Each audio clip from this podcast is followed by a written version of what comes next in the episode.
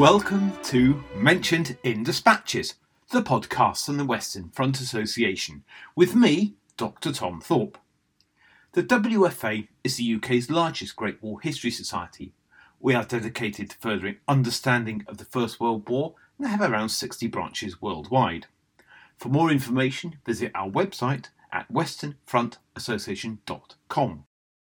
It is the 16th of October 2023, and this is episode 319. On today's podcast, I talk to author and historian Dr. Derek Clayton about his recent book Decisive Victory that looks at the Battle of the Sambre on the 4th of November 1918. This book is published by Helion. Derek spoke to me from his home over the interweb. Derek, welcome to the podcast. Could you tell us about yourself and how you became interested in the Battle of the Sambre and events surrounding? Yes, of course. Um, if we go back to 2004, I just uh, published my battalion history on the 9th Battle of the 9th Battalion of the King's Own Yorkshire Light Infantry from Pontefract to Picardy, uh, which was inspired, I suppose, by a photograph of my great uncle that I was given in the late 80s. Um, a search for his records had failed, so I went to the Public Record Office, as it was called in those days, and had a trawl through the uh, the war diary, and things developed from there. Um, around the same time, I was attending evening and weekend lectures and seminars at the University of Birmingham, the Centre for First World War Studies, and about that time, Professor John Bourne launched an MA course in First World War Studies, starting that year, 2004. Um, because I published that battalion history, I was able to join the course. Um, my first degree was was no good in that respect, having been in uh, French and German. Um, during that course, I was lucky to have Professor Peter Simkins as the supervisor for my dissertation, and then having received the MA in 2006, the question, of course, was what next? Um, I decided I wanted to do another book. And when I mentioned this to John Bourne, he said, Well, if you're going to write another book, why not make it a PhD? Um, as it happened, I'd become very interested in 1918, um, an area, shall we say, less visited by researchers and writers than the earlier years of the war. So I was looking to do something in that area, something specifically in the 100 days. Um, I looked at one or two things. I, I quite fancied doing the the breaking of the Hindenburg line, only for uh, John Bourne to tell me that somebody else was doing that already. So I had a chat with with Peter Simkins again, and he suggested the Battle of the Sambre, to which I replied, "I've never heard of it," and he said, "Exactly. That's why you need to write about it." So that's what I did. Um, I was awarded the PhD in 2016, and the book followed uh, two years later. Now, as I as I trawled the records, the uh, the sheer size of the battle became obvious and how late it was in the war. There was only one week to go to the armistice, and questions began forming in my head, such as well, the first one, obviously, why has no one already completed the proper study of it? Um, the battles of Amiens and Hamel are always put forward as the zenith of the all arms battle. Where does the Sambre fit into this uh, learning process, if you like? Being so late in the war, was the battle actually necessary? Uh, was it unnecessary or irrelevant to the British victory? Did it have any strategic impact? And finally, did it actually go to plan? Those are the questions I tried to answer in the book. Now, your your book, Decisive Victory, sheds on the Battle of the Sambre, which has often been overlooked by historians. Why do you believe this battle is significant, and why have you been uh, why why have you felt compelled to actually bring it to the fore? I think you've touched on this some of this already. Mm-hmm, mm-hmm. Yeah, as as alluded to earlier, as you say, I'm, I, I'll quote Niall Barr here. He wrote that the Battle of the Sambre was overlooked, perhaps because of the rush to reach the armistice which seems to afflict most studies of the Great War. Um, I read that in, in an article that he wrote, and I thought, yes, why not? Why not go for that? It's not been done. Maybe it needs to be. Um, all you get if you if you look at the Battle of the Sambre in popular, uh, so so with popular knowledge, shall we say, is Wilfred Owen, who was killed in action that day, and you sometimes hear a little bit about the Victoria Crosses that were won, but that's about it. It was the significance of of the battle that uh, drew me in. Uh, so to do to, to do justice to that, I need to look at the situation at the end of October 1918. Um, the German army was exhausted and depleted after the costly failures of their spring offensives and had been hit by sequential high tempo attacks from July onwards and, and, were by this time just trying to hang on, really. Douglas Haig uh, was thinking that victory was possible in 1918. Um, he did waver once or twice, uh, if you read his diaries carefully, but his basic thinking was we could we could win this war this year. Meanwhile, politicians, of course, were planning for 1919, and in fact, Churchill wrote warning GHQ not to squander resources now so as to be ready for 1919 and 1920. Um, if you look at the original message, uh, quite interestingly, Douglas Haig scribbled in pencil in the margin next to those two years, what rubbish. Haig consulted uh, Byng, Third Army, and Rawlinson, Fourth Army, on 1st of October, and he wrote that both consider that the enemy has suffered very much and it is merely a question of our continuing our pressure to ensure his breaking. So they're keen to, to fight this last battle. The Germans, meantime, they had begun construction of the Hermannstellung, their defensive positions, on the 30th of September. This incorporated the forest of Mormal, the fortified villages to the north and the west of it, and the actual line of the Sambre-Oise Canal to the south. By the time the 4th of November came along, Germany had lost all of her main allies. Austria Hungary, Turkey, Bulgaria, all had dropped out of the conflict. Germany had been investigating the possibility of an armistice through contact with President Wilson of the USA. But German GHQ, so the OHL, they, the mood remained rather belligerent there. They were loath to accept an unconditional surrender. Ludendorff had gone by this time. He'd resigned on the 26th of October, and Wilhelm Groener was now commander in chief. And his his vision, he, he saw need to withdraw to a new defensive line, the, the Antwerp Meuse line, and from there try to hang on through the winter, hoping to negotiate a favorable peace in the spring of 1919. I think by that time the Germans had come to the conclusion they were going to lose the war, or at least they won't get anything more from it than maybe a score draw, if I can use that analogy, and were hoping simply to extend the, the fighting through into the spring of next year. Now, for this withdrawal to work, there was a, a lot of material uh, between the Sambre and the Meuse, which had to be moved, moved out of the way. So the troops on the line of the Sambre had to hold out for as long as possible to make this uh, withdrawal to the new defensive line possible. And Hindenburg, Hindenburg hadn't given up either. Um, he wrote in his memoirs, by the end of October, the collapse was complete at all points. It was only on the Western Front that we still thought we could avert it. So, possible British victory on the 4th of November uh, had quite a decisive strategic effect. By the end of that day itself, Groener had given the order for the retreat that he was hoping to postpone. And the, the German official history uh, writes simply at that point on 4th of November, Germany's fate was irrevocably settled. OHL knew that the efforts to hold out had failed. Groener announced to Parliament on the 5th of November that the army couldn't hold out even beyond Saturday, the 9th of November. And that same evening, German delegates set out for the front to negotiate the surrender. There were no more lines to defend. Um, the British official history calls the next phase, the next few days, the pursuit. Um, I suppose to use another football analogy, it was a Kenneth Wolstenholme moment. If they think it's all over. It is now. That's the that's the importance of the Battle of the Sambre. So the Battle of the Sambre just takes place just one week before the armistice, making it the last large-scale battle fought by the British Expeditionary Force on the Western Front. Could you provide us with a brief overview of the battle and its strategic importance? Again, I think you've already touched. Mm-hmm. Of course, yes. Um, it took place on a 20-mile front, north to south, including both third and Fourth Armies. There was a very small First Army involvement up to the north, but uh, not very significant, to be honest. Uh, there were six corps made up of 13 divisions.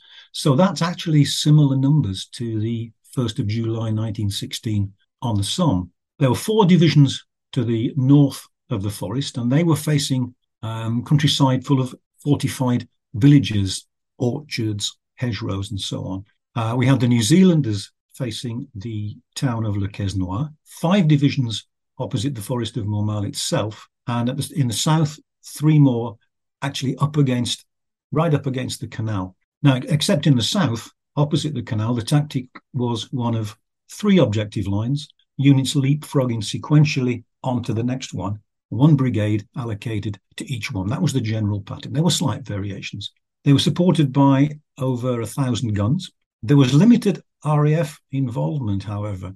Um, they hadn't been able to fly at all on the 2nd and 3rd of November because of the weather. And by the time it got light on the 4th, most of the infantry's work had been done. Uh, the planes were mainly involved in bombing and strafing retreating German columns. Uh, if you look at tanks, uh, only 40 by this time were available. And transportation limitations meant that none could be used further north than the forest. And even then, they were limited there. They were ordered not to enter the forest. One apparently did against orders and bellied itself almost immediately on a tree stump and became totally useless. They did have some armored cars, uh, which were able to move up and down the, the rides and the paths in the forest. Um, obviously, they couldn't cross the canal except by existing bridges. Um, the existing bridges, of course, were mined by the Germans, so it wasn't certain we were going to hold those. Their main task, therefore, was helping to clear the villages to the west of the forest and the two towns that were actually on the west bank of the canal that were still in Germans' hands. That's uh, Landrecies and Catillon. So it all came down in the end to infantry, artillery, and engineers. So, if you like, we could call it combined arms, but it's not an all arms battle. The average battalion strength of the BEF at that time was about 700 men compared to 500 for the Germans. Now, there was no long prior artillery barrage.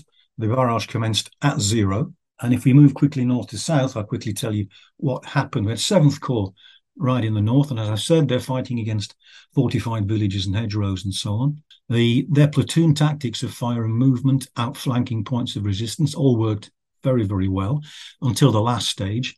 Um, but they were able to engineer a pause into the battle, organize a new artillery barrage in order to tackle the last two villages on the ridge where resistance had initially been particularly stubborn. But with the rearrangement, they managed to take those and reach their objectives. Moving down was uh, a sixth corps, similar story farms, woods, three streams to cross, three villages captured and cleared. Fourth Corps involved the New Zealanders. As I said earlier, they were uh, facing the town of Le Quesnoy. Now, this is a, a Vauban designed defense system. if you look at it from an aerial photograph, it's sort of the, the familiar star shaped ramparts that you get all the way around the town. And these are about 60 feet high. They couldn't bombard the town because there were still um, quite a few French civilians in there. So they, the plan was that the New Zealand troops would encircle it, working around the north and the south before joining up at a point well to the east, then reorganizing and continuing the advance into the Mormal forest. Now, the, the surrounding of the town went more or less as planned, but the town garrison still refused to surrender. We had the Air Force dropping messages into the town saying, You're surrounded, we're well to the east, it's time you gave up. The Germans were having nothing of it. Um, so, in the end, it was quite an audacious move by members of the 4th New Zealand Rifle Brigade, uh, in particular, two lieutenants, Lieutenant Averill and Lieutenant Kerr. They placed a ladder against the ramparts uh, at around four o'clock in the afternoon, climbed up, and their appearance on the top of the ramparts came as quite a surprise to the, the Germans in the vicinity. A few shots from their revolvers sent them sent them running away. The whole battalion scaled this one ladder and mopped up the town, and they took in the end about 700 prisoners, uh, all for Fourth Corps for a cost of 10 officers and, and 79 other ranks. Just to the south, 37th Division, uh, Division captured two villages to the west of the forest, pushed on into the forest, not quite reaching their objectives in this particular case. But as in many other places, by the morning, the Germans had gone, so they were able to advance onto their objectives unchallenged. Uh, they had five tanks to help them at this point.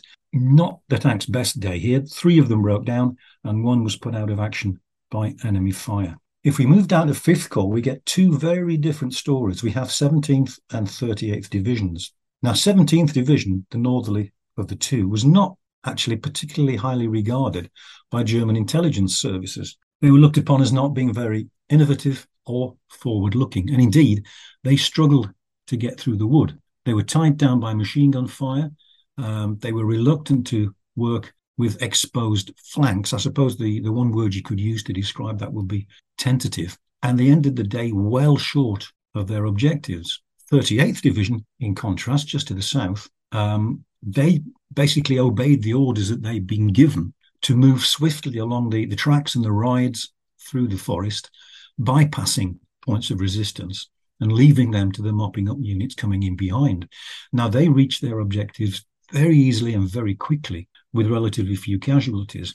If I, if I just compare the two, 17th Division um, suffered 172 fatalities, 38th Division 97. So the difference in tactics really made a difference at that point. We now come to 13th Corps. This is 18th and 50th Division with 20 tanks and, as I mentioned earlier, some armoured cars. They pushed on through the forest, reached their objective near the canal uh, on a spur overlooking and outflanking the town of Landrecies, which left 25th Division, along with four tanks, to actually have a go at the town of Landrecies itself. They had a 2,000 yard advance first, then a canal crossing, and then the capture of Landrecies. They had hoped to capture the main bridge across the canal intact, but unfortunately the Germans blew it up as they approached. So what they managed to do was to cross the canal to the east and west of the town using rafts, uh, which had been built by the engineers using petrol cans as floats. These were ferried across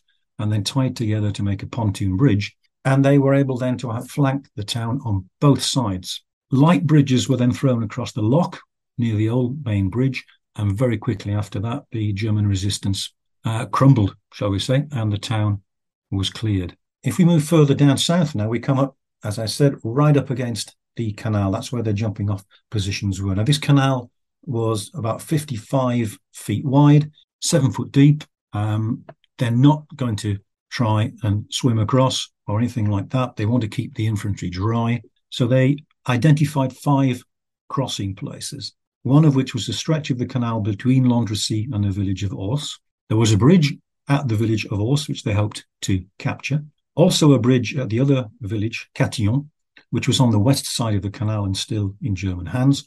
There's a stretch of canal to the south of Catillon, and then at the very southern tip of the whole uh, advance, there was lock number one, where they hoped to get across the those those narrows. Now, the first of those, the 32nd Division initial attempt to cross, failed with heavy casualties. Um, four Victoria Crosses were won in the attempt, and this is the point at which Wilfred Owen was killed. They were able to cross later, um, but they had to go out to a flank and they used a single pontoon bridge to the south of Ors that the Germans somehow had failed to detect. The whole uh, brigade went across that one pontoon bridge, basically turned left and started to outflank the Germans. The attempt to cross at the bridge at Ors as well also failed. That was that was too well defended by the by the Germans. At Catillon village, that was attacked not from the uh, west as the Germans were expecting, but from the south which allowed them basically to outflank most of the defensive German positions. They had the help of two tanks. They managed to seize the bridge and formed a small bridgehead. Their orders were not to go any further than that bridgehead on that day. On the stretch of the canal to the south, complete surprise was achieved in total contrast to what happened to 32nd Division. It was a sparsely defended sector, as it turned out, and the men of 1st Brigade were actually across in less than 15 minutes. The crossing at Lock number one nearly faltered in the face of heavy German machine gun and artillery fire, and an attempt to use uh, boats to cross just to the south also failed. These were actually boats that you uh, you had to put together yourself, and they obviously hadn't practiced because they couldn't put them together. So they had to go up and join in the attack across the, the lock. Lightweight bridges were eventually thrown across the lock under a great deal of artillery fire and machine gun fire from machine gun fire from the lock buildings. But with those bridges thrown across the lock, the, the buildings were stormed. Two Victoria Crosses earned. Lieutenant Colonel Johnson of the 2nd Sussex and Major Findlay of the 409th Field Company Royal Engineers. They were then able to push on to their objectives against much reduced resistance. And that is the story pretty much of the whole line. Once the first line of German defences was breached, it became pretty clear that there wasn't much behind it. The whole operation, and when you compare this uh, with the casualties on the first day of the Somme, for example, which, as I said, is a battle of about the same size, the whole operation had been achieved with just over 1,200 fatalities. So, in your book, you examine the operational and tactical levels of the battle, uh, battle analysing the plans, reality, and the proficiency of and commanders involved. Can you share some of your insights or discoveries that you've made during your? Of course. Um, first thing I want to say is proficiency of the units of the formation was was variable for the most part. To be fair, the uh, 1918 infantry tactics were understood and well executed. As I say, for the most part, plans were altered and modified right up to and sometimes beyond zero.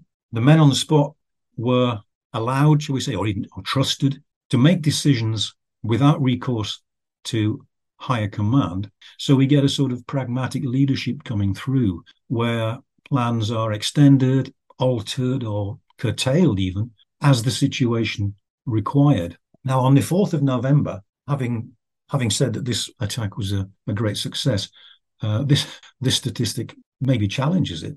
Only five of the 13 divisions reached or exceeded their objectives. These are the 19th, 24th, New Zealand 37th and 38th. The 18th and 50th divisions, to be fair, came rather close. But the failures of the other seven were, in the end, irrelevant. The fact that the forward defences had been breached was all that mattered in the end. German defenders withdrew during the night, allowing all those attacking units who didn't quite make their objectives to just move on to them unopposed the following morning. Now, did it all go to plan? No, obviously not.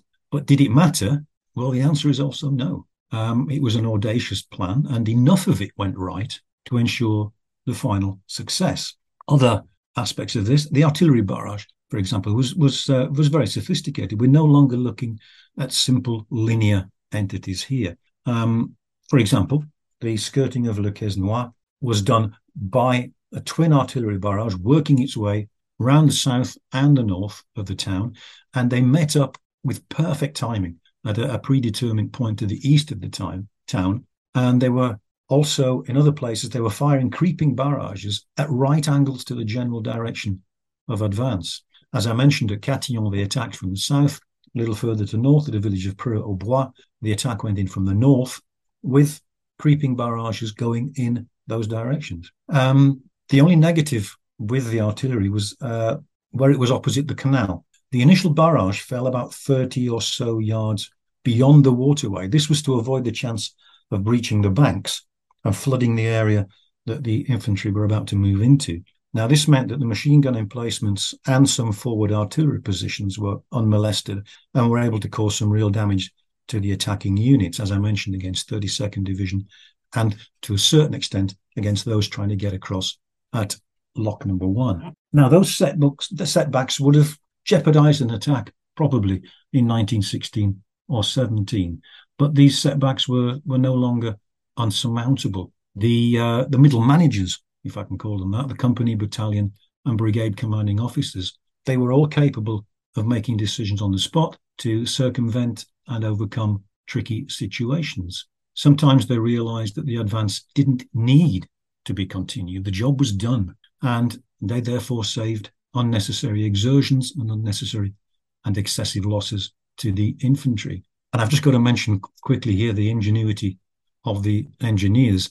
They were given quite a short time to invent and then build bridging solutions for keeping the infantry dry as they crossed the canal. They didn't have um, anything, shall we say, in stock or already made. They were all, as I say, invented and then built and tested in the in the weeks leading up to the battle. So the Battle of the Somme involves all these various elements of warfare, you know, infantry, artillery, engineering. How did all these elements actually work and function together? Uh, and you've touched on the role of the engineers. Is there anything else to add about their their role in this battle? Mm, indeed. If we just mention the infantry and artillery again briefly, um, they were working, of course, the infantry with a reliable creeping barrage. Um, tactics there were, were well developed well executed, and crucially, it was a system that the, the men were used to and they trusted it. It was sort of bite and hold on a on a large scale, with the, the hold part of that largely unnecessary. No German counterattacks were even attempted on that day. Um, storming a machine gun position was no longer regarded as special. If you look in war diaries, um, in the early part of the war, they'll make a big deal out of it, hardly mentioned by this stage. Suppressing fire from Lewis guns and rifle grenades, flanking maneuvers were all regarded pretty much as routine. Um, if we get to the engineers now, it, they had an absolutely vital role. I have actually heard this battle described as an engineering operation accomplished with infantry support. Before the battle, they cleared paths through hedgerows, bridged rivers and streams behind the lines to facilitate troop movements. They came up with the ideas and the hardware to build bridges for crossing the canal, and actually, of course, went forward with the infantry to put them in place. If I could criticise them, it's perhaps for not sharing material across divisions. First division, down by lock number one, and just, just north of that, were supplied with ready built pontoon bridges using floats made from petrol tins, barrels, captured German floats.